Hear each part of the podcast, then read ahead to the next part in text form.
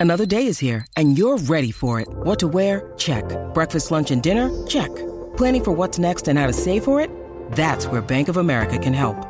For your financial to-dos, Bank of America has experts ready to help get you closer to your goals.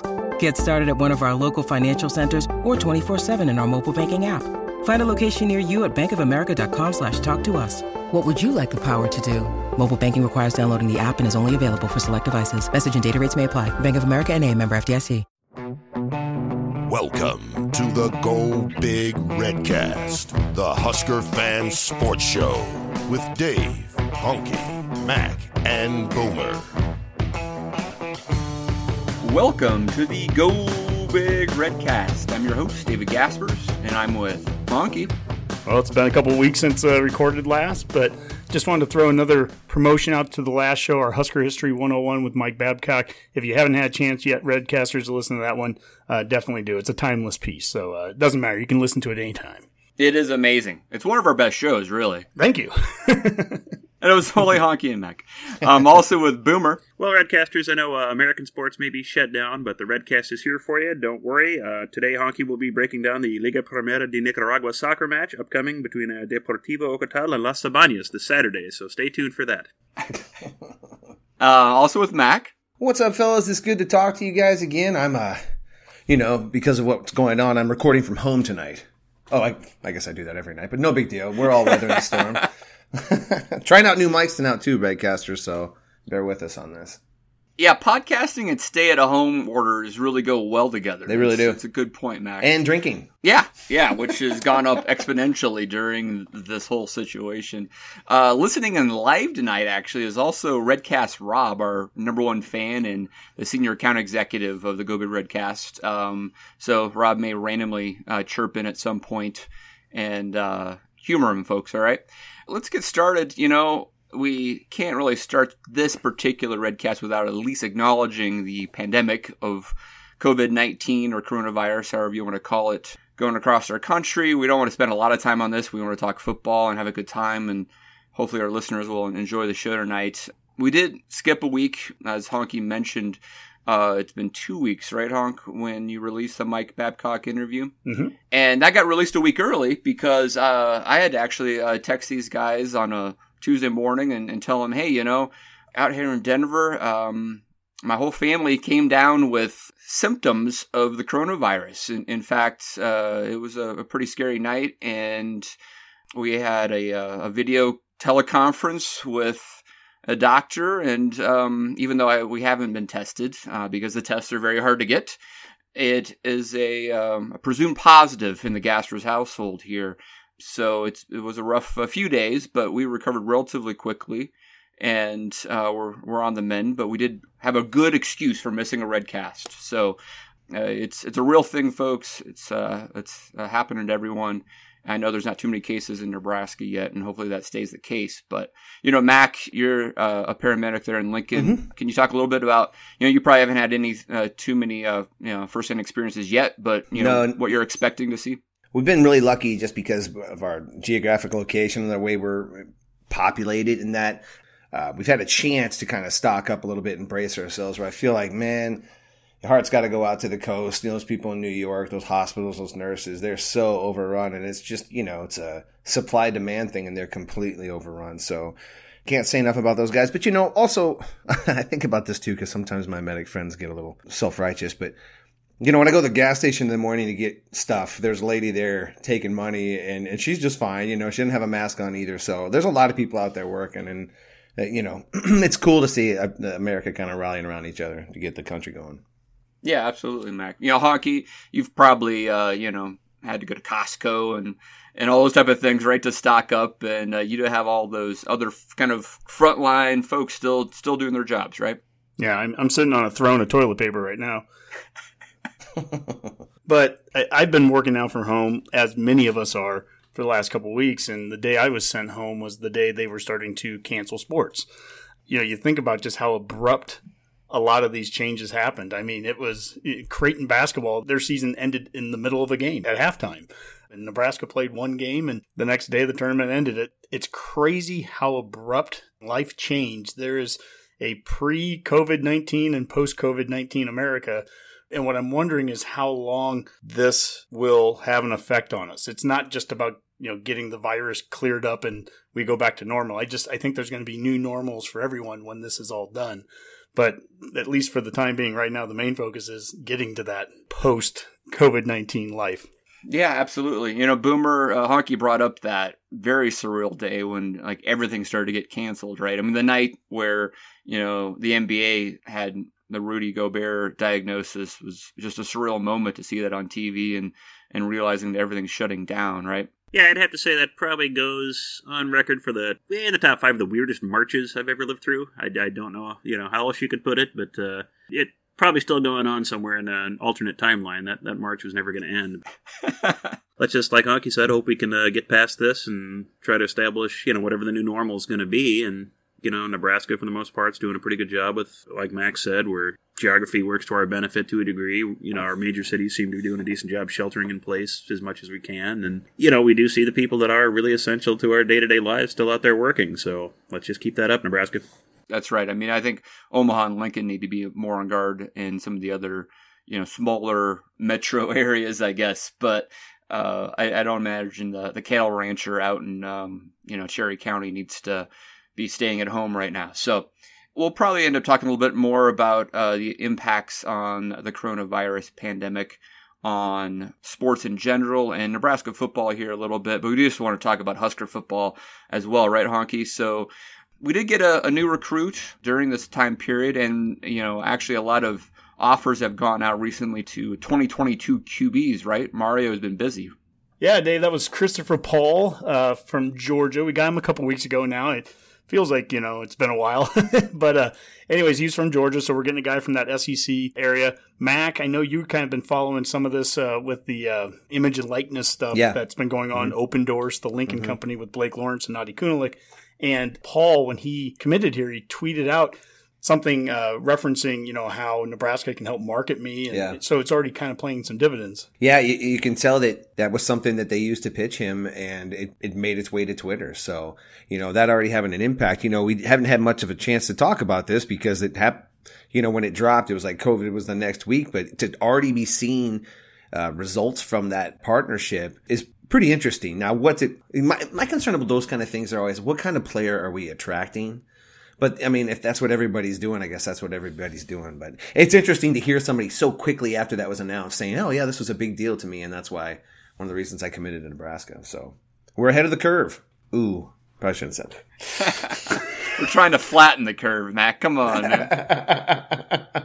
And so the other thing I mentioned was uh, Mario Verduzco being out there offering 2022 quarterbacks. We don't really need to name into dive into names and and whatnot, but uh, I guess my point is the recruiting staff is very busy still. You know they've done so much work guarding the 2021 class, I think. And Honky, maybe we can talk a little bit about how uh, this coronavirus pandemic is impacting recruiting across the country and we've obviously not have anybody visiting campus right now it's going to change all the recruiting camps, etc. This is kind of a big impact. Uh, how well do you feel we're positioned with recruiting, considering the situation that we're facing right now?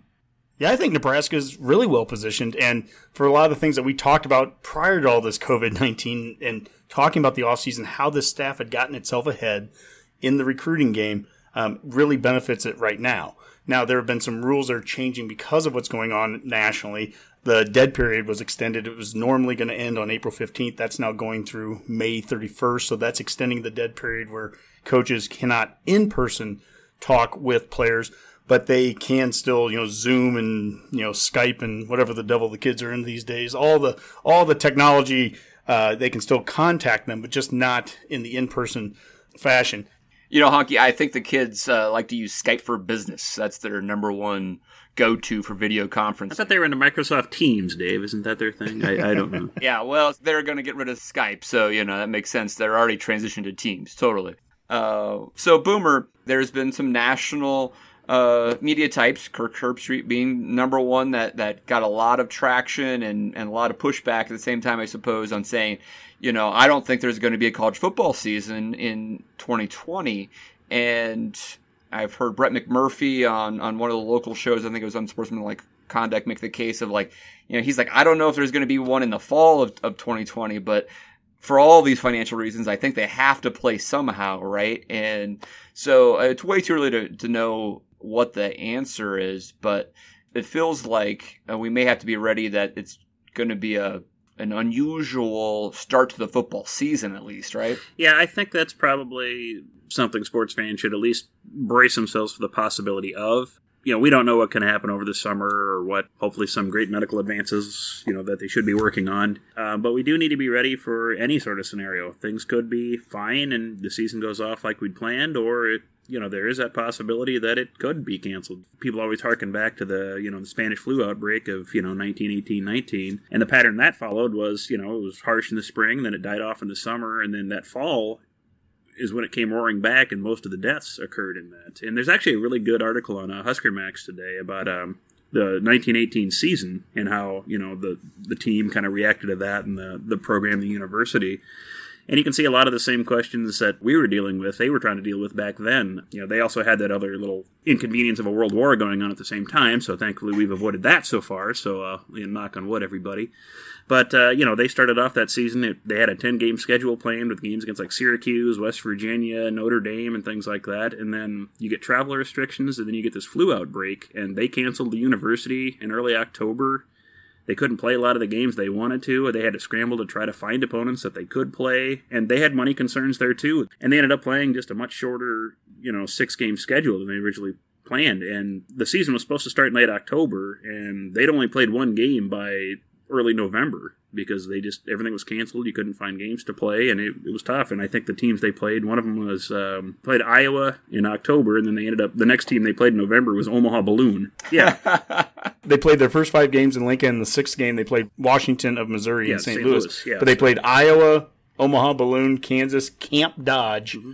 and Notre Dame, who they tied zero to zero. Yeah, it was an interesting, interesting series. There's a bunch of articles I linked to it. It's well worth reading. So if you have the time, which a lot of us do at home now, so go ahead and take advantage of that. But you know, these concerns are real, and the the budgetary concerns are a big part of this. I don't know what you do. It's it's going to be a tough decision to make, and I don't know who makes these decisions.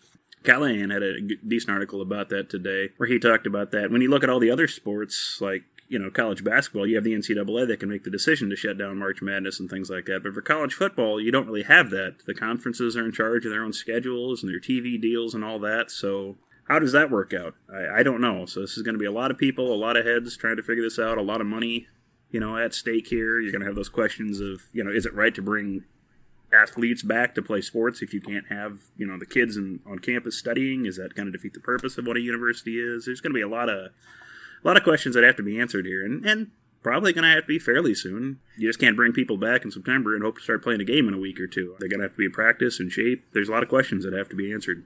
Yeah, I, I think I heard that most of the uh, sports trainers would say you need a, about 60 days of, of those guys back and to get in condition before you could actually say you could be ready to, to play a game, considering the layoff that we're we're facing. And football in particular is an interesting spot here, and this is a, a fault of of the system that we've created, and we've talked about it many times on this show. You know, all the other college sports, NCAA does have some authority, especially from a championship perspective, right?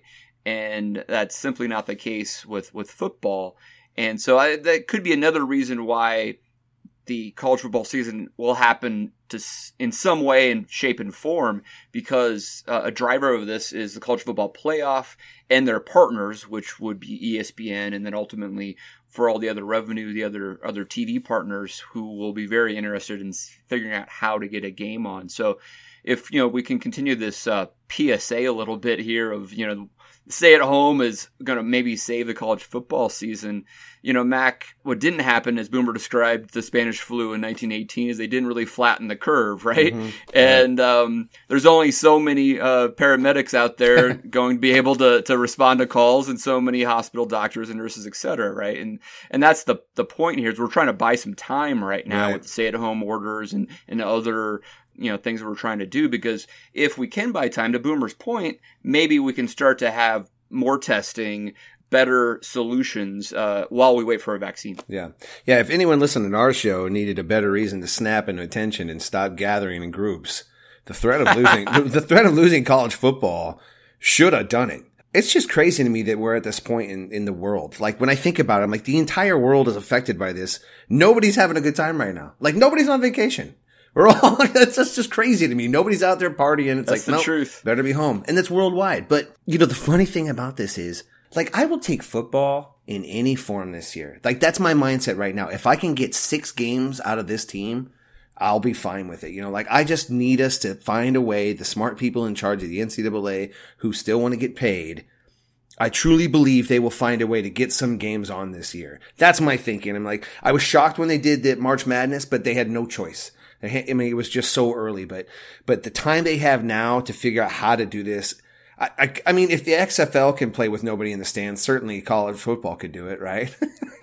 Yeah, that's a great point, Mac. I, I feel like the the time that we're buying here, hopefully, yeah. Uh, really will change the perspective. I, I understand the Kirk Herbstreits of the world saying like, how are they going to do this? And but I think this idea that we have to wait for a vaccine to resume life is is also probably unrealistic. And I think uh, just from my personal experience of feeling like I've had the virus.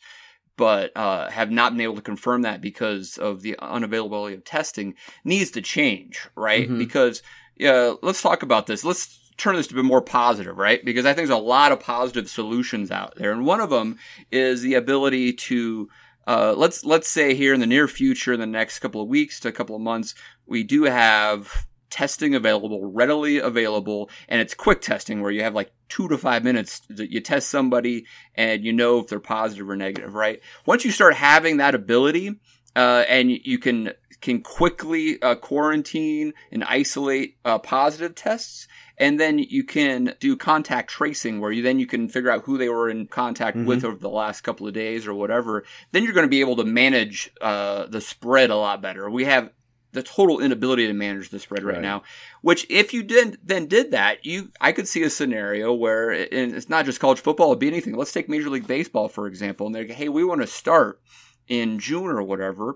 Well, let's go ahead and bring all of our players back to spring training. Let's test everybody when they walk into the facility. Let's isolate them inside that so they, they aren't going to be in contact with anyone else. And let's resume spring ball or spring practice, right?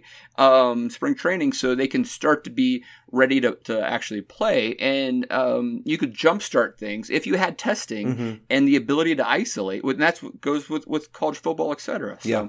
Especially at those sports early, if, if they could do that and kind of show a model of how they get that done, you know, and that we could translate that to other sports to get things back going because we got to get it back going. It can't just not happen. I mean, there's, there's too many lives, too much stuff riding on this stuff. So you can't, you know, bring the economy to, I mean, that's, we're talking August, September. I mean, guys, think how much the world changed from two weeks. You know, like to, to speculate on something's going, and you've got this many smart people, you know, working hard to try to figure something out. It's just, it's impossible to speculate on. Prepare for the worst, you know, hope for the best. That's, that's kind of how I'm feeling about it. Emotionally. Honky, uh, you know, you've probably heard like uh, at least half dozen random proposals for college football, right? Like start the season in July when we're or before the the second um you know bump, or you know uh, only play conference games, don't play in front of fans. Uh, Sipple, one of our, our favorites, uh, really liked the idea of playing in in uh, small stadiums that don't have any fans. I guess he really wanted to see a Nebraska game at Pawnee Park in Columbus. I don't know. Um, or we're starting in January and we're we're having a national championship in May. I mean, do you have any of those that you actually like or prefer? I can't imagine football not being played in front of the 90,000 people. I think from a budget standpoint, they need those sales. And you start getting it on the TV next spring and it's competing against March Madness of next year. I mean, it, it's just hard for me to imagine this not being in its in its current state, playing it during the fall and shortening the seasons. I mean, that's maybe the closest thing I can think of is trying to have it at the, the same time that you normally would have it, but in a shortened, condensed way. But even that comes with its own negatives of just not bringing in the same amount of cash flow and everything. I mean, this is a it becomes a money issue and a budget issue, and it's just it's tough right now. I don't, I don't have a good option other than let's have this COVID nineteen beat by Yeah. by that time. Again, another reason to stay at home, right? So you get a full season. It, it would be a compromise, though, right? Let, let, let's throw out the idea, Boomer, that we only play conference games, right? Like it's not not safe until we, we want to have fans in the stands. We can't do that till October first, so we're going to condense the college football season, cut out the non-conference games, which have a huge ramification to Group of Five uh, and FCS teams. So that'd still be something we'd have to handle. But let's say it's only a a conference schedule for Nebraska, and to then compensate, they've expanded the playoff to 16 teams. What do you think? Well, you know, I'm always big on playoff expansion. Something I'd like, but you know, not the way I'd like to go about making sure it happens. Uh, this isn't the way I would have drawn that scenario up the idea of just conference games, I could see that happening, but you brought up that point, Dave. I mean, what does that do to all your group of five and your FCS schools that need some kind of revenue that they had been getting from these games with Power Five schools? I mean, do you have to honor those anyway, or does the NCAA need to have to step in and and pay for that somehow? Because if they don't get that revenue, then how many of them are going to be here the next year or two years from now? And that throws all your schedules that you know Nebraska's made out through what 2087 sometimes I think we've scheduled that far in advance it seems. I mean there's a lot of teams that you know may not even have a program if they don't get the revenue every year that they need. So that's something all the schools all the power fives the NCAA is going to have to figure out and maybe that's something they do need to consider is that turn the playoffs into that March Madness kind of scenario where the NCAA generates revenue from it and can distribute it to everybody, to all the teams or all the conferences or all the programs or something. Yeah. Maybe that's an idea that comes out of this, a positive for everybody. I that's a great point, Boomer, because I mean, they've already lost money on March Madness this year, right? Everybody got reduced paychecks essentially, right? Um, so they, they're going to have to figure something out. And, and yeah, we're talking about you know, some of these uh, smaller FBS or FCS schools where their entire athletic budget is blown to bits. Some of them are already in trouble to begin with. You could imagine a, a lot of, you know, Ball State women's golf, I mean, gone, right? Something like that, right? And, and you're like, oh, who cares? Well, a lot of, you know, golfers, teenage golfers in, in Ohio and whatnot probably care a lot about that. There's a lot of people that be impacted by not playing a college football season. Uh, folks that you don't know about right now, but that would have a huge impact. Uh, another aspect uh, outside of just college football is uh, the uh, spring sports that got canceled here. Uh, baseball will be the most prominent with Nebraska, obviously, but we're talking track and field and all those that were just kicking off. Uh, they have allowed the scholarships for the seniors to extend into next year. Boomer. Yeah, correct. That was the that was the NCAA's you know announcement the other day they're allowing those to extend. And again that uh, that also comes down to can the schools afford it? So that's another question that comes up on that. And then you know that comes up with all sorts of other ramifications too like what does it do to incoming freshmen you know that may have wanted to play yeah. or planning to play soon? Or, or your current juniors and sophomores that are planning to step up into big roles. It affects yeah. everything. those, the roster management is a mess. Yeah it, it throws that into a complete whack. And i don't that's a challenge for a coach. I have no idea how you manage that because now you've got well, and then you don't even know how many of these seniors are going to come back. When do they have? Do, do, we know when they have to have a decision made by? Did they put any time frame on That's that? I, I, don't know. A good question. If they did, because know, man, it's it throws that into a flux too. It's just there's so many questions here. And then again, you don't even know if you're going to play next year. I mean, who knows? You know, at this point, this is where people earn their millions as coaches. So let's let's see what they can do with it. Yeah, I mean, college baseball in particular is in a tough spot because the major league uh, draft has been reduced to five rounds, and so uh, hundreds and hundreds of players that usually would get drafted in round 33 or whatever uh, are not going to be drafted this year. And so, not only do you have uh, essentially a, an entire senior class with the ability to come back, a bunch of guys that might have elected to leave because they went in the 18th round and signed a $100,000 signing bonus aren't going to get that. And so, they're definitely coming back because what else are they playing for? And so, uh, you have a situation where there you have uh, some really challenging roster management scenarios and uh, it's just going to have uh, big big impacts across the board. And yeah, if, if we're not playing college football to Honky's liking in fall, uh, and they do, let's say, play college football in January, let's say that's the scenario. Well, college basketball actually starts practice in October and games in November. You know, I mean, that's going to have to get pushed back. And so uh, this could just waterfall. So I really am hopeful that um, all of these preventive measures to stop the spread uh, make a difference now, and so that we can get back to normal sooner than later. Here, here. And now, scarlet colored glasses. Let's go into the mailbag here. We've had some questions that have come in over the course of the last couple weeks, and this is, I think, a good time to talk. And the first one that came up was from Jeremy Brandt on Twitter, and he said, "Please just talk football. I don't care if it's all Kool Aid hype talk. Just talk sports. I can't handle any more coronavirus talk at all." So uh, we waited till now to tell you that, Jeremy. But uh, Sorry, Jeremy. I apologize. but we'll, we'll move on here. And I guess another question we got was from Scott Dace. And he asked about the best Husker games to watch during the time of no cast uh, going on, no redcast. Just in general, what are you guys watching right now to kind of you know pass the time, you know, and have it go by? I'll start with you, Mac. Well, that's a dynamite question, Honky. Um, I got to tell you, I've, I've kind of been all over the map. Obviously, uh, we're all on this uh, Tiger King show. Fascinating, ridiculous. At least he's from Oklahoma. Yeah, right. Is the is the Iowa Cup? Is that real, or did somebody make that up? Or that? that I saw the Iowa Cup. It's real. Oh, that's fantastic. That is great. Uh, but the other thing, like as far as like random football games I've been watching on YouTube, um, the '96, I think it's Orange Bowl where we played Virginia Tech. So for some reason, it's just a forgotten bowl game to me. But that was a that's a fun one to watch if you're looking for a, a successful bowl game to watch. You know, and and a Quick uh, quiz there. Honky or, or Boomer, who was a Virginia Tech quarterback? Jim Druckenmiller. Druckenmiller. One of the great last names. Yeah, Druckenmiller. Mr. Mr. Hang Clean, 650 pounds, Druckenmiller. He was the heir apparent to Steve Young. Do you remember that? Yeah, That's right. I forgot about that. right. Damon. Damon Benning was the uh, MVP for Yeah. that game, and right after that game, that's when Peter and Wistrom had to make you know a real decision: are they going to come back and play in '97 or not? Mm-hmm. And uh, the rest is history. You know who's another that era that we never really hear much about and has had a interesting career was D'Angelo Evans, man. You know, when he came in, he was such a spark plug and you thought this guy was going to just tear it up in the next in the long line of good Husker running backs. What do you have? Groin issues and then some maybe Yeah, attitude right. issues. And, but geez, there was a couple games within that, that his time, like the Kansas State game, man, he tore it up.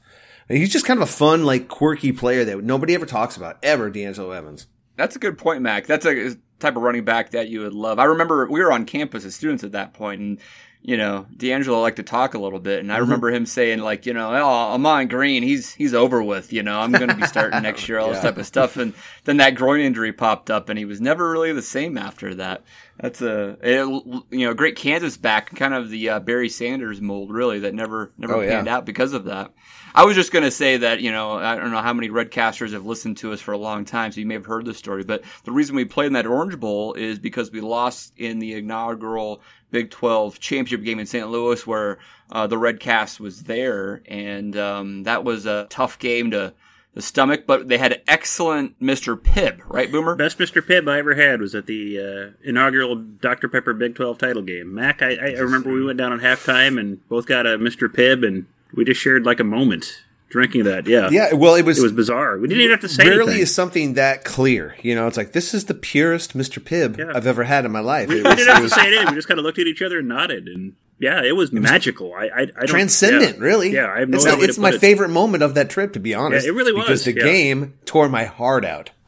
That, that was a brutal game. Now, Boomer, were you in red or were you in burnt orange? Oh, Well, I, I wasn't burnt orange at that point because as Redcasters, I you may know or may not, I am from Texas originally, and you know the first games I grew up watching were Texas and Texas Tech playing, so there is some of that aspect of it. I, I don't hate you know the Texas schools for the most part, and I, I tend to root for underdogs in most of my sports, and Texas was one then, and it's changed since. So He came to the good side, guys. It's yeah. okay. That game, I was going to say, me and Honk were merciless to Boomer on some of that because I don't know, you were more pro Texas back then.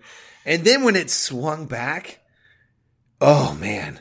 I mean, we were just, and I, I think you started clapping in Honky's face, and I I thought for a second that could have been fisticuffs because I mean- you had every right, Boom. We were dogging you, saying the worst stuff. We were so cocky, and then they slipped that tight end. Speak for yourself. I was I was a just a Oh man! Yes, and that tight yes. end slipped behind the linebacker, so it's like no.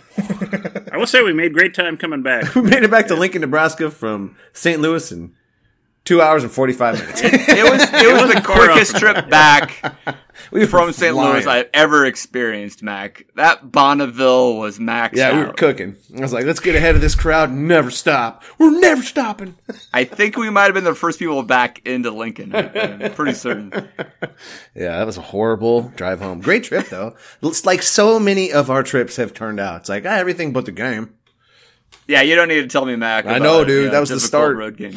Yeah. you know, I haven't been watching a whole lot of stuff necessarily games. I, I, you know, other than what I see a few things on social media here and there. Actually, things I've been doing is paying attention to social media. Things like Pick Six previews that have been going through their brackets of the best teams from 1994 to 2019, which Nebraska went right through it. There was four teams according to his game grader program that qualified for this big bracket, four Nebraska teams. And it was the 94, 95, 97, and 99 teams. And all of them went deep into it, into the final eight. Uh, the only time Nebraska teams lost is when they played other Nebraska teams.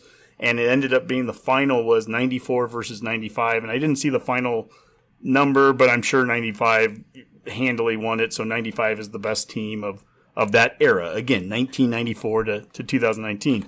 And the amount of Husker fans that seemed annoyed by it, um, I just find funny because they're annoyed that Nebraska fans took over this poll and, and did all these horrible things that, you know, instead of having the rightful 01 Miami versus 95 Nebraska or whoever they think should have been the, the final matchup. And I'm just, to all of them, I'm just like, screw you. you can't convince me that a 94 or 95 or 97 Nebraska team any one of those three. They all went undefeated. They were all part of a 60 and 3 dynasty. They're all part of the last years of Tom Osborne. You can't convince me that any one of those teams couldn't have beaten anybody else in that time frame of, of 1994 to 2019. I don't think anything's skewed. I don't think that this was just Nebraska fans taking it over. Those are three really damn good teams. And and I specifically I had some great um, Twitter conversations back and forth with Doc Talk with Rob Zaska talking about Who do you think really Nebraska. wins that game though? Like Uh, what, 94 95. That's a really good game. I'll tell you what, man, because it's so many of the same players, anyways. I mean, Yeah. it's Tommie Frazier versus Tommie Frazier, essentially, right?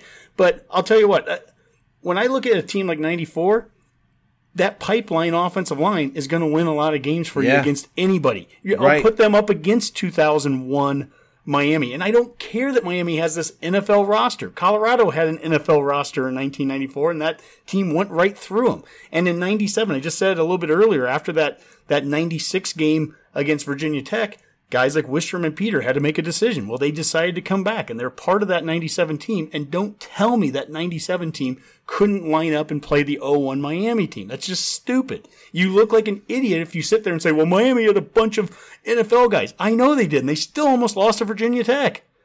Okay, so Honky, I actually I totally get where you're coming from, and I, I really liked your back and forth with Doc Talk because that the 97 team does get overlooked significantly. I think in this whole thing, I would say the 99 team, which uh, minus a, a, a hiccup against Texas in the regular season, they actually fixed in the Big 12 championship game. Also, was you know a heck of a team, and and I I I, I think that you make all the points that those teams could beat anybody else. Boomer, l- let me throw it to you though. Honky said that he does not think the polls were were overtaken by Nebraska fans. How, how do you feel about that statement? Well, I mean, I guess if that's your big concern, I guess you're just mad that democracy just doesn't work or something. I don't know. I mean, I know, mean, I, I think that Ho- Honky. the people that show up to vote, it, it's a fan poll. I mean, that's what it's supposed to be. I mean, it's this wasn't like let's sit down with just a you know this wasn't the electoral college of you know It's a fan polling. Yeah, poll it's a fan my poll. point. It, it, it was meant to be fun, and you know people can voice their opinions, and these aren't bad opinions. It's not like they were picking the you know 1998 Duke team to be the best team of all time or anything like that. I mean, these were all valid opinions. But Nebraska fans are going to pick Nebraska teams. No, Dave, that's the I problem. really. I mean, are you kidding? Are you telling me? I that had more issue, Dave, with Nebraska fans that took offense to the fact that Nebraska was in it. Yeah, that I don't. That doesn't make any We sense had to me. I agree Nebraska fans that were like, "This was supposed to be a serious poll, and there's no way that these Nebraska teams should have been up there in the top. It should be 95 and then anybody else, but those other Nebraska teams don't deserve it." And I'm like, "You are totally discounting." Just to go over 97 for a second, because 97 was the team I believe that beat 01 Miami, and they're the one that very specifically got called out as they could not compete. And I'm like, "Oh yeah," because that team went to number two Washington and won a game. That team destroyed, and by the way, destroyed Washington, beat them up. I mean, knocked Huard out of the game. Destroyed number three Tennessee that had Peyton Manning. So they beat the number two and number three teams, both on on away or neutral sites. Um, that's already higher than any team the 0-1 Miami team beat. The best team Miami beat was number four Nebraska, and we know how that good that team was at that point in 0-1. Um, Nebraska beat the number 14 team Texas A&M, beat them 55 to 14, something like that. Miami plays the number 14 team, Virginia Tech, and they win by two points on a missed two point conversion at the end of the game. I mean, results matter too. I get you can look at a, a roster. I had people sending me rosters and look at all these NFL guys. I don't care. Results so, matter too. Mac, uh, uh, maybe I'll rephrase this, Honky, because I totally actually I'm again I'm not actually debating that, and that sounds like the clarifying point that you just made is that your uh, issue is with some of the Twitter comments uh, trying to say that this is a ridiculous poll. Again, Mac, I, I totally get what Honky is saying there that that Nebraska teams deserve to be in the 16 team bracket and uh, could beat any of those teams that he's been laying out, including 2001 Miami, but Nebraska fans are well known to take over online polling really well. I don't know why that is. I really would like to know why we are so more active as a fan base on these type of polls than anyone else because Kirk Herbstreit has had an issue with us on, yeah. on, on, that because when you put a poll out there, it's a challenge to Nebraska fans to click yes. And we're going to find 8,000 ways to click Nebraska, right? I think it's probably more of a result of our lack of success on the field, to be real honest. It's like, well, here's another thing the fans can control. We're going to win this damn thing. You know, it's like, okay, we'll it's try. True. You know, I, I really do feel like that because you don't see Alabama winning a lot of these things and why not? They should be, you know, they've got a huge fan base and, but it's not honk. It's not an unfair accusation to say Nebraska fans take over polls. That, that's, that's true. It's also not an unfair accusation to say Nebraska goes undefeated. A lot of these teams, the the Alabamas, how many Alabama teams went undefeated? Not a lot of them. And when we're talking about greatest of all time, that's part of it. What gets discounted here is Nebraska had undefeated national champions. Most of these teams that we were going up against, any of those Alabama ones you're talking about, a lot of them already have one loss. And what's funny is I had one guy respond to us and say it was destined it was destined that it was supposed to be 95 Nebraska versus 01 Miami. He goes, every poll, everybody says that. And I immediately, within three seconds, sent him a link to an ESPN poll that was done that had, of all things, number number four was 1995 Nebraska of all time. Number seven was 01 Miami of all time. The number one team was Nebraska 1971. So what's funny is that don't tell me that there's any destiny that these teams are supposed to be there. I don't know. I mean, it's all hypothetical anyways. But my point with Nebraska there is when you're an undefeated national champion, you're already going to be elevated to a to a, a level where I mean you are you're going to be talked about in that in that category. I mean, maybe I don't know that. I I see what you're saying, but the fact is, we dominate polls. We always do. We really do. Like look at look at look at uh, Wan'Dale Robinson, Mr. Kentucky. I mean, it was what what how did he win that? Because Nebraska fans jumped on it and just destroyed that to, and, and got him that award. It it is what we do, and it's fine. It's no problem. I mean, it doesn't it doesn't. Here's my point, though, Honk. Just because that happens doesn't mean the other things aren't still valid. It doesn't mean that that 95 still isn't a really good team. 97 is a really good team, and all, I mean, like I feel like I feel like you're mad because we're want, we're going head to head but also you, you want to be, it has to be somehow, I don't know, validated. I'm not mad. I'm annoyed that people discount how good those other teams were simply because in their mind we had one good team in the 90s, 95. The other ones were just deficient somehow. I'll tell you what, you go and you talk to Rob Zaska about that. I'll tell you what, he, he thinks 94 could beat 95. I guarantee you. He called 95 as backups. And I love that. I mean, that's the mentality of those teams. So my point is those teams had the, all of them equally from 93 to 99 all had a mentality of no one's beating us. I don't care who you are. Even when we did lose, we, we mentioned the Texas loss, right? In the, in the inaugural Big 12 title game, we lost games, but man, th- there was a mentality there and, and you're going to tell me that any one of those 97 guys, the Grant Wistroms and the Peters and all those guys are going to say, nah, we, you're right. We couldn't, we couldn't hang with 01 Miami. They had a bunch of uh, NFL guys. Are you kidding me? We can't play with them. I feel like we just I feel like we just buzzed by each other in the night there. I'm not sure, but I loved it. All right, Honky, what else we got mailbag wise? All right, so we had a question from the Walk On Red Shirts podcast. Uh, if Nebraska had a zombie apocalypse, who would be the last player standing?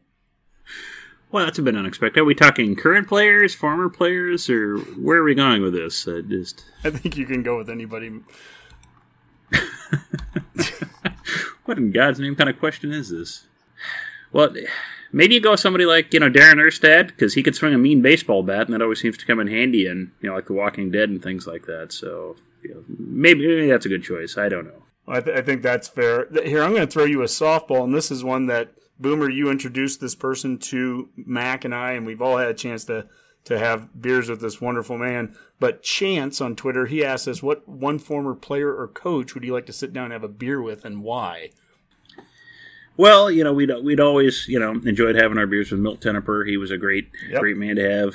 Just sit around and enjoy drinking and talking and stories he could tell you. As some aren't fit for podcasts, you know, kids, you know, suitable or otherwise. But never had a bad time drinking with him, and sure miss that guy. Um, you know, and the other guy I'd always like, you know, Jumbo Stiehm would be great because not only could we talk football, it would be basketball too. So there's all sorts of options there. So, but yeah, Milt, we miss you. Yeah, yeah, Mac. We had a wonderful night at the at a, a local watering hole in Lincoln with Milt, sitting there drinking. But You know, God, 10, 15 years ago now it's been. That's you know, those are memories that, yeah, he's on, number one on my list on, on that question. Anyone you'd like to sit there and have a beer with? Um, actually, Barry Switzer would be a lot of fun just because oh. he'd have a whole bunch of Husker knowledge. And I think, you know, if you can't, if Milt's already taken, and I don't necessarily think Tom would offer up a lot of juicy stories, but I think Barry Switzer would have a ton of good stories with Nebraska connections in it. So that would be a blast. Mm. Uh, we had a question on Facebook from uh, Patrick, and he asked about the favorite plays in Husker history. Uh, Dave, do you have uh, any plays that come to mind? That's a good question. Um, well, I did see the uh, 2001 uh, Black 41 reverse pass in person. That was pretty cool to actually see that um, in the stadium. Um, not my favorite year per se or team, but that was a, a pretty awesome moment.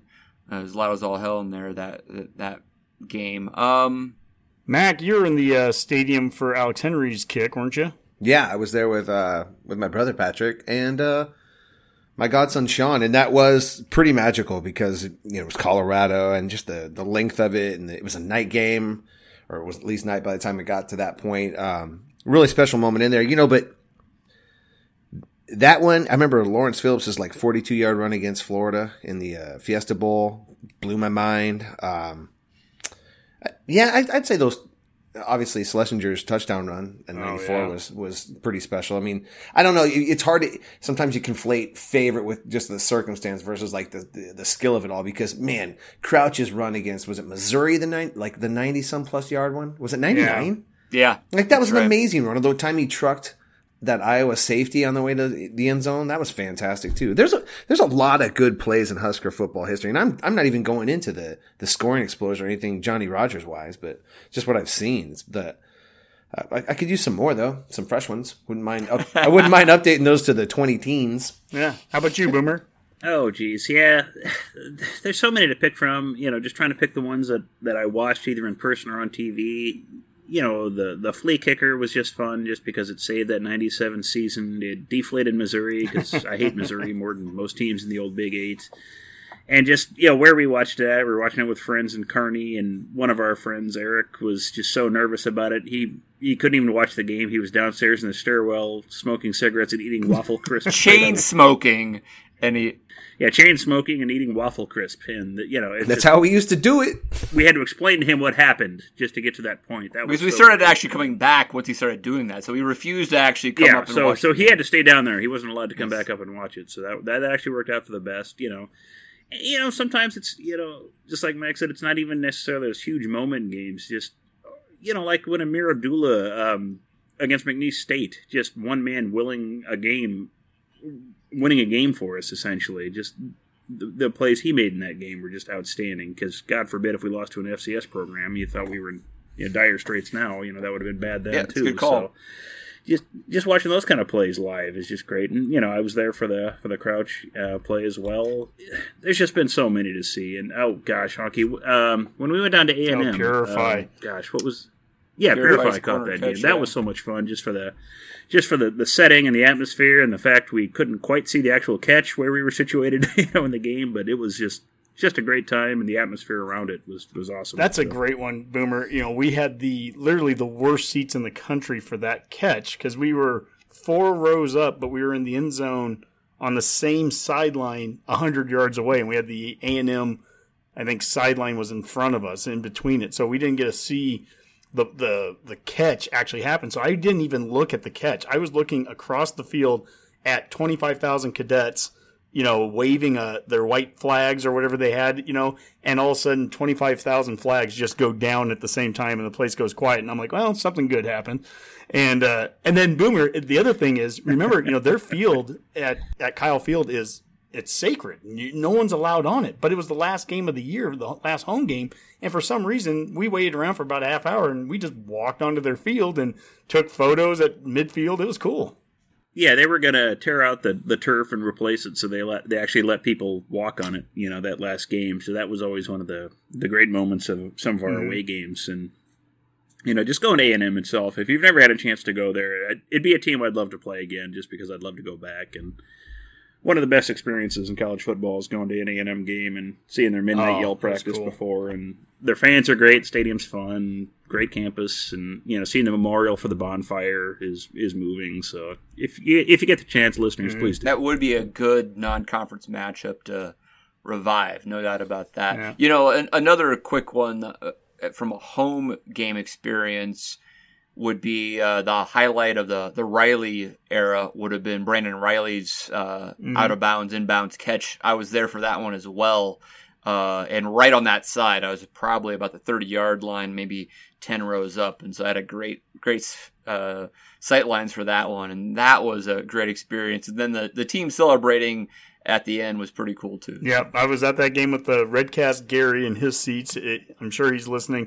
50 yard line, 30 rows up on the west side, and you get done and you don't leave the stadium because let me clear my throat was going on. You know, the whole place was just going nuts for for 10 minutes after the game got done. And, you know, never mind the fact that we were four and six at the time, but you know, That's even right. even with the win, but who cares? Um, you know, yeah, I, that that was a great moment. I one of the plays I, that actually sticks in my mind is the Kareem Moss interception at the end of the 95 Orange Bowl, winning Osborne his first national title. Because even though we had just sacked Frank Costa a couple of times in a row, you know, the Terry Connealy sack and the Donta Jones, Dwayne Harris one where everyone converged on him, it was fourth down and fourth and forever. And we look on it now in historic terms, we look on it and go, well, of course we were going to, you know, knock the pass down. Of course we were going to win it and, you know, go on to this dynasty. But at that moment, we were the most snake bitten team in the country. The year before against Florida State, we, they went right down the field on us after we had stopped them. You know, so in my mind, we it almost felt like we were going to lose that game until the last possible second, until the last second ticked off. That there, we were going to find a way to lose to Miami, and we didn't. And we catch that interception, and the team's going nuts. And Frazier goes out there to, to kneel on the ball two times, and I mean that's just. Oh my gosh, you know, Osborne got the monkey off the back. That is the greatest I don't know if there's a better moment for me in Husker history than that moment. Just when when we realized it had happened, it was official. Nebraska was on top.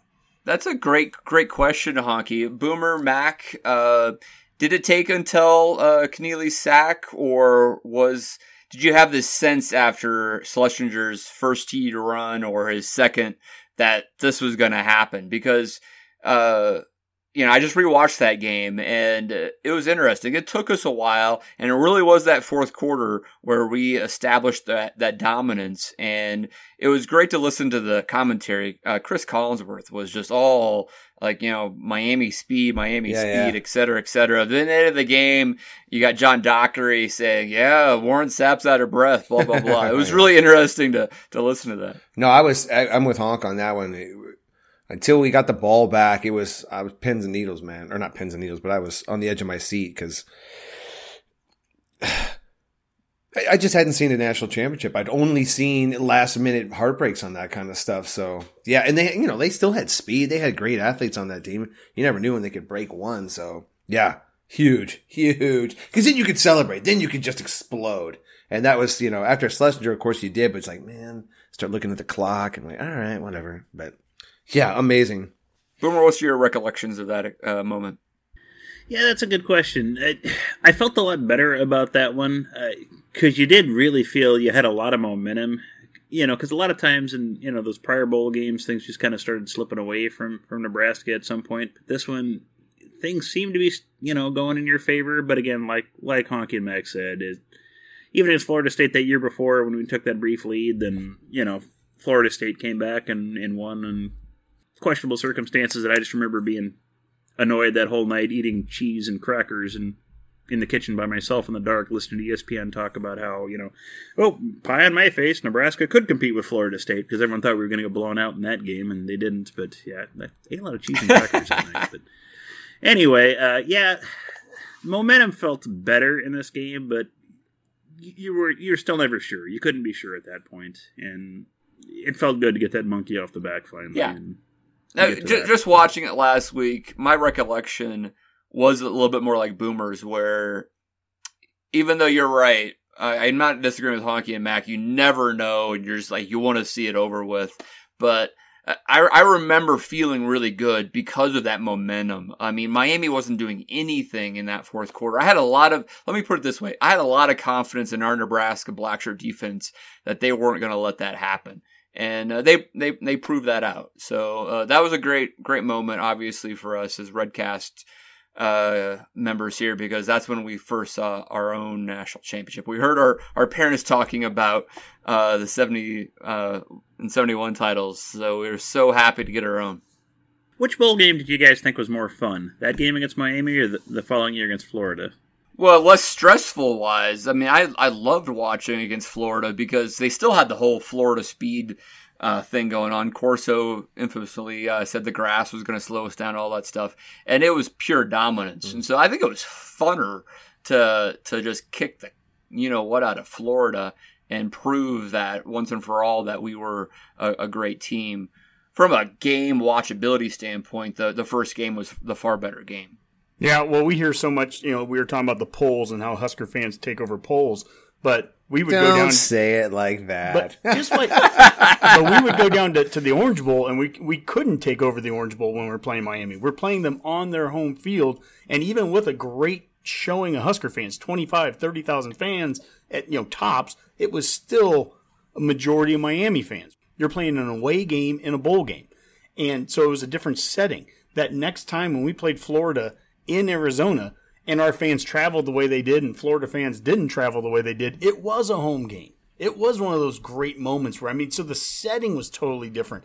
I mean, it had if there was a game I ever wish I was at that I wasn't, it would have been the Florida game because it would have been a party in the desert that you just dominated the team. You know, I mean that that that combination I think would have been just amazing. So, you know, anybody that went to that, you know, good good for you guys because I mean you you gotta you gotta watch a, a very fun night. But I think from a, just a uh, the the 95 Orange Bowl beating Miami and getting the monkey off the back 11 years after the the two point conversion against Miami in the same stadium.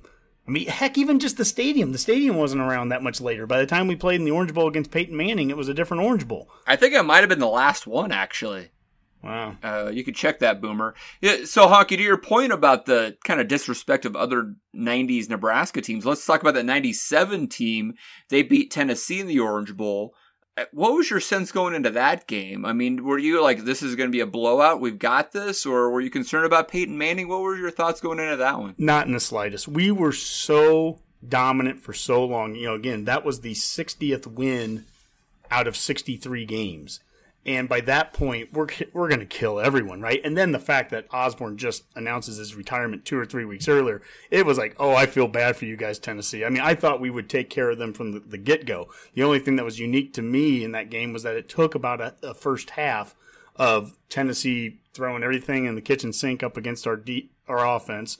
It took a little while to get going in that game. I mean, there was a point Tennessee's going down the field and that's when Jamal Lewis runs around the left side, and you know it looks like you know he's building up a head of steam. He might get a touchdown. We could be getting down early in this, and Ralph Brown makes an unbelievable play, an incredible play as a corner. Not you know throws away the receiver who's blocking him, just jumps into Jamal Lewis, causes a fumble. Rucker lands on it, and then we started to get a little bit of momentum going. You know, we get into halftime. I think we're up fourteen to three, and uh, the the O line's telling you know Osborne, we got them. That you know these guys are wearing down. Just just keep doing what you're doing. In that third quarter, that's 200 plus rushing yards, and I think by the end of the third quarter, we were up four touchdowns, something like that. To Honky's point on NFL talent, that was NFL uh, player Jamal Lewis uh, getting tackled by Ralph Brown, NFL player, mm-hmm. and then Mike Rucker, NFL player. So there was a lot of NFL talent uh, during those championship games on both sides of the ball, whoever we were playing. Well, it's funny too with '97. I, I didn't sweat Tennessee at all that year going into that game. I felt like we'd win that easily because you know the team we really wanted was Michigan and we couldn't play them. So yep. uh, you know that was that would have been the deciding game. That would have been a game. I'm not saying uh, make no mistake. I think '97 Huskers stomp Michigan. I'm not worried about that at all, but but I would have been more nervous about that game than Tennessee. Tennessee didn't scare me at all. And Peyton Manning kind of had a bad senior year, you know. Came back, big deal. He didn't really, uh, you know, set the SEC on fire that year. Um, but yeah, we did fine. I wasn't worried about that. Ahman Green had a huge game. Scott Frost threw well. Yep, good stuff. If you come down to those missed opportunities with the the stupid Big Ten back in the day, would you rather have played Miami in '94 or Penn State? I would have rather played Penn State. Although there was there was a, a bit of like poetic justice to beating Miami too, so it's hard to say catharsis. Yeah, but we, they're they're both. I mean, we owe Penn State. I mean, they had that out of bounds catch on us. It's it's not like yep. they're off the hook That's too. Right. So That's true. I mean, that would have yep. been pretty fresh back then. That's true. I was going to say, Dave, they they did play the Orange Bowl again at Orange Bowl Stadium in '99, and uh, Florida International kept playing there for a few years till like 2000. So did the Orange Bowl go back in '99?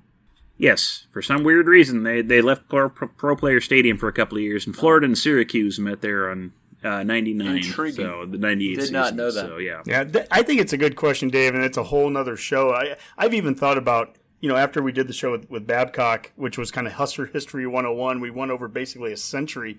I kind of thought we could almost do episodes in the future of like decades and just break down like the 90s, the 80s. And that could, you know, maybe that could be some off-season chatter is just to really go more in depth because you just can't do that the way we did the, the Husker History 101. But you think about it, or even by seasons, some of these seasons could could be an entire show by itself. Is just really breaking it down at that level because I think it's a great question you asked. You know, Penn State or Miami, who should it have been? Well, I look at it and I'm like, beating Miami in Miami exercised so many demons, but it also allowed Penn State fans to think they had a chance against us, and they didn't. And they had some some offensive talent. They, Where's Kerry Collins going to go when we come around the edge? Oh, to, to give me a break. Come on. Ki-Jana Carter and yeah, I'm worried about Jeff Hartings and Brady. Their their tight end, tight end. Yeah, no big Bobby deal. Engram. I you know they had some players. You know, of course they did, but nobody's beating that Nebraska team there by the end of that season. And you know, Michigan. Look, I mean, you know, they're going to think that they had a chance in '97, and that's cute, but. But that Nebraska football team, you're telling me Tom Osborne going out at the end, Lloyd Carr is going to beat Tom Osborne? Lloyd Carr lost to Bill Callahan. No, not, sorry, not happening. Tom Osborne's winning his final game as a coach in 1997. Yeah, no matter how good your cornerback is. Yeah, I, just, I don't care. Oh, against Nebraska, you got a really good corner. We'll probably not throw the woods inside in that game. My yeah. sense. Right. Yeah, that's a really good point. We would neutralize him considerably. Listen, I'm a pa- I'm a former Packer fan, or I guess I'm a Packer fan. I'm a former NFL fan. That's what I should have said.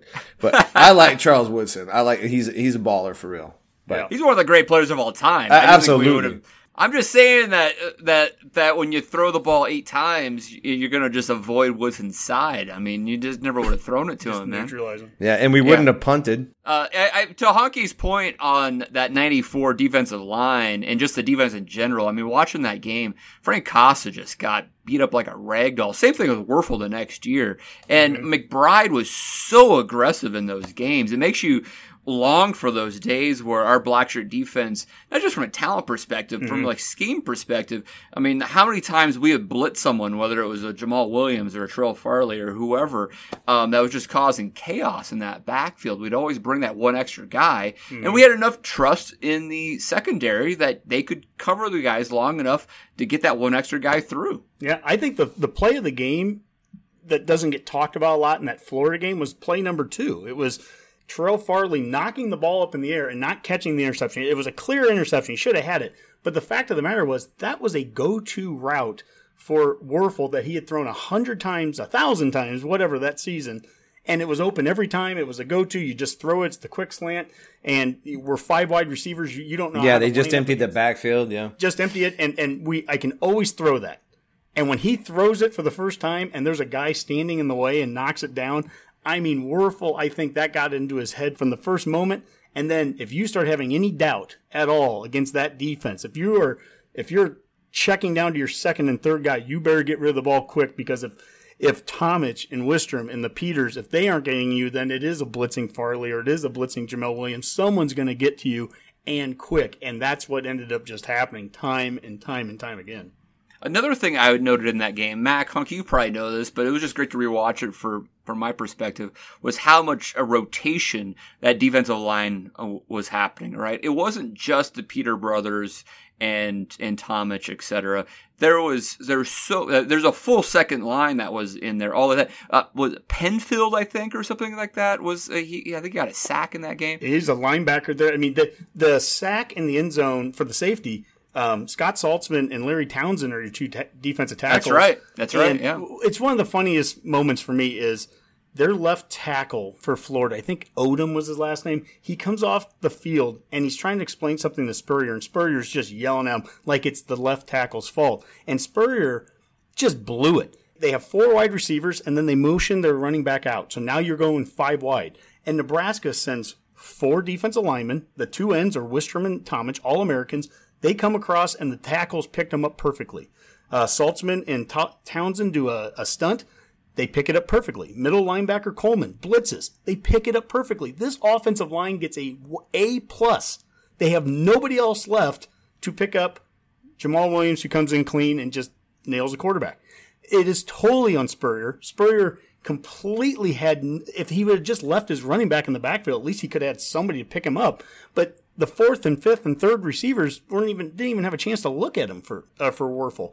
The pressure brought on by McBride was just amazing. I mean, that game, oh, it's a thing of It seemed like anytime they emptied the backfield, that was like McBride's signal. Okay, all right, we're bringing it. And like every single time they emptied it, we blitzed and got home or at least disturbed the play a lot. Yep. Gosh, I miss those days. I don't know if it's making me more depressed to talk about that or less. Uh, And I guess my point was, it's not just the NFL talent that Nebraska had in the field that made that. It it was the second and third team guys that were still doing that, right? The depth on those teams were extraordinary. they were uh, The yeah. running backs, the running backs, when you have No Phillips, drop-off, Ahman yeah. Green, Clinton Childs, and David Benning. Jay Sims was still. All Jay Sims did was run for 80 yard touchdowns when he'd get on the field. Extraordinary Incredible. stuff. That, that was great. Enjoyed the mailbag. Enjoyed the show overall. Uh, let's get out of here with some parting shots. Uh, Honky, I'm sure you've got like three or so, right? Now I'm going to keep this one to one. We, we spent a lot of time talking about the coronavirus for all the obvious reasons.